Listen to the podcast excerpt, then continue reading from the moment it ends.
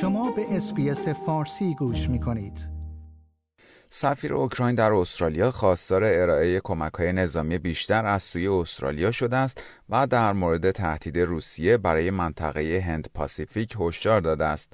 واسیل میروشچنکو روز سهشنبه در سخنرانی خود در مؤسسه سیاست استراتژیک استرالیا گفت هنوز اقدامات زیادی وجود دارد که استرالیا می تواند برای کمک به اوکراین انجام دهد.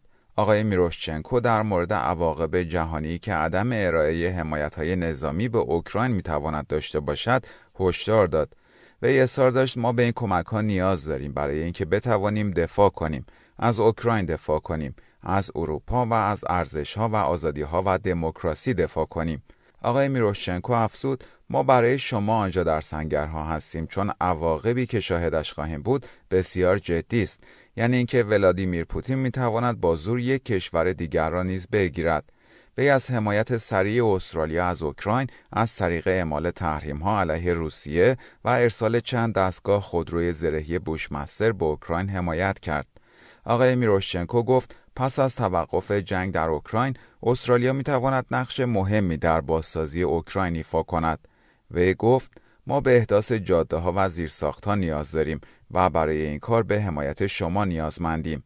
این اظهارات سفیر اوکراین در استرالیا در حالی مطرح می شود که سرگئی لاوروف وزیر خارجه روسیه گفته است جهان نباید خطر وقوع یک جنگ هسته‌ای را دست کم بگیرد.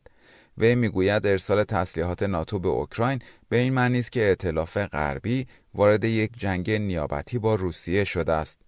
کشورهای سوئد و فنلاند موافقت کردند که تقاضای رسمی خود را برای پیوستن به ناتو ارائه دهند. انتظار می رود این دو کشور اوایل ماه آینده تقاضاهای خود را ارائه دهند. آقای میروشچنکو گفت این دلگرم کننده است که پس از جنگ در اوکراین کشورهای بیشتری خواستار پیوستن به ناتو هستند. وی اظهار داشت ولادیمیر پوتین رئیس جمهور روسیه در تلاش برای ایجاد یک نظم نوین جهانی برای احیای اتحاد جماهیر شوروی است. like، share، comment. SBS فارسی را در فیسبوک دنبال کنید.